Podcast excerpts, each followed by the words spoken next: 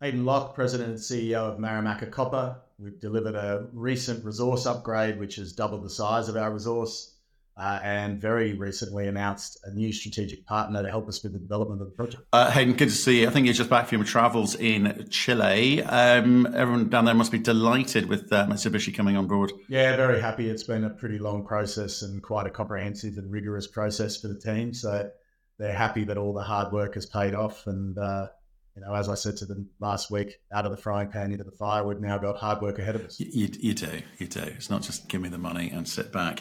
Um, let's just uh, remind people of the structure of that deal. It's 20 million bucks. What do they get for that? So it's a pretty simple transaction, actually. It's more of a financial transaction. They're taking 5% in the head code uh, at a slight premium to our 20 day VWAP and 11% premium.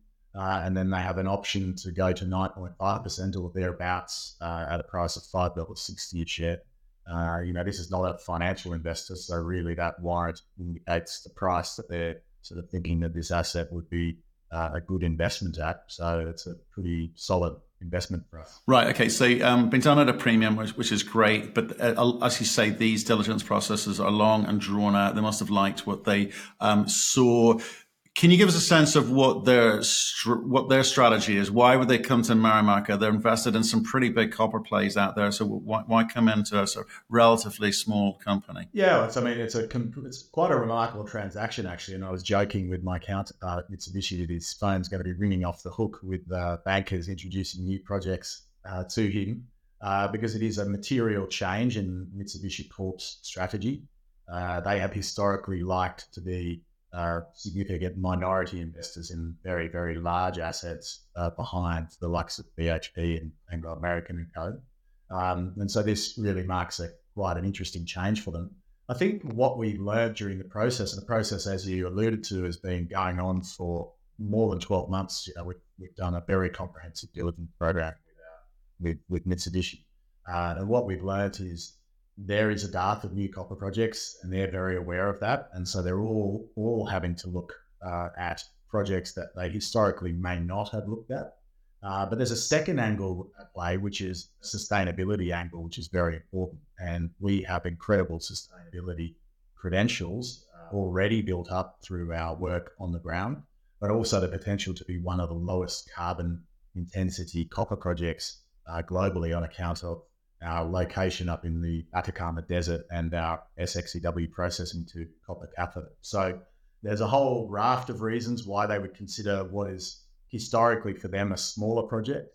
Uh, but you know, our belief is uh, we're one of the standouts, and they've made several comments you know, that they had screened more than 500 projects and uh, settled on a, a, very short list of projects that they thought that they were interested to invest in and uh, were actionable of which we were one. Right. I mean, you, you talk about the um, resource update recently, over, over 200 million tons now. Um, whatever that was, 44%, 45% in, increase, uh, which, which, which is great. Um, so it, it's of a, it's of a certain size now, which starts to be of interest to these, these kind of large, large majors. What, is the expectation of you going through the DFS? Are we kind of done on building up the size, and now this is really about deliver, deliverability, and we can worry about ups, ups, upside, you know, in the future? I mean, what, what, what have they asked of you? Interestingly, they were very so they're very focused on us delivering the permits and the definitive feasibility study. There, in their view, this is a near-term copper project that should be in production much quicker than the vast majority of the peers that we're compared to. So there is a strong focus on this investment being on delivery of those permits and DFS. But they have carved out some money for us to continue our regional exploration, to continue looking for shallow oxides to extend that mine life further. Uh, and we actually had a, a, renowned geologist on site two weeks ago doing another review to help us with our uh, ongoing targeting campaigns. And so we'll probably do a little bit of targeting work in the near future and spend a little bit of money on that regional exploration. And of course, the sulfide potential at depth uh, we're, we're, still awaiting on the results for that. Right. Okay. Um, so give us a timeline there. When, when's the DFS in? Uh, so we'll be aiming to kick off all of the work streams in September, October of this year. So we're in the planning, final planning and tendering phase now. Um, assuming we kick off the permitting uh, in September, we will be submitting our permits towards the end of Q1, early Q2 next year. That's the sort of aggressive target. Uh, and then the aggressive target on the bankable feasibility study is the middle of next year.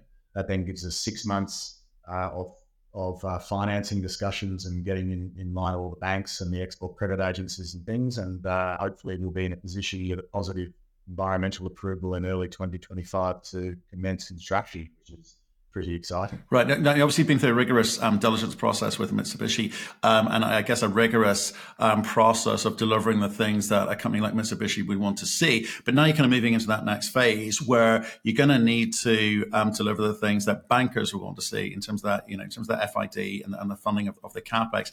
Mitsubishi must be a significant pillar uh, in there in terms of their validation of your of your project for sure.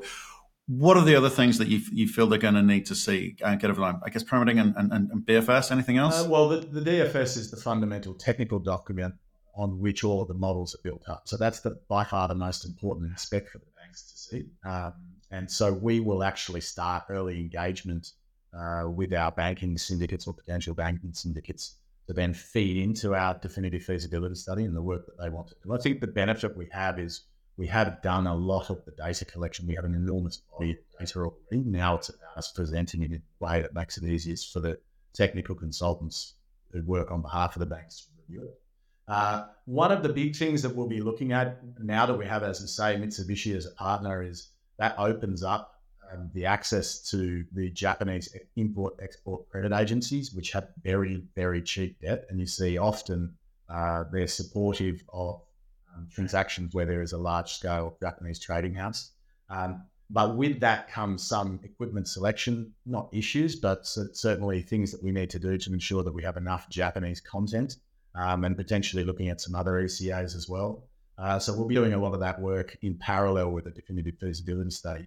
And then also we'll be looking at alternative sources of uh, debt and finance as well. So I think there's going to be a lot of uh, interlinked. There's it's, a, lot of circular movement around the next phase to make sure that everything uh, everything interlinks and is uh, seamless between the various it's, it's kind of an interesting point you make there, um, and probably a broader point, not necessarily specific just to you, but the way that the the Japanese ecosystem has been for a long time structured and making sure that they can capture lots lots of value. Have you have you seen the kind of the Western uh, ecosystems kind of stepping up to play and understanding this? I mean, in terms of the conversations you must have had outside of just Mitsubishi, any European interest or North American interest, and you know, was that a kind of coordinated effort? Yeah, the the export credit agencies have long been a great source of financing for mining projects, uh, and, and especially in Africa where you know there is elevated geopolitical risk. You tend to see export credit agencies investing in mining projects.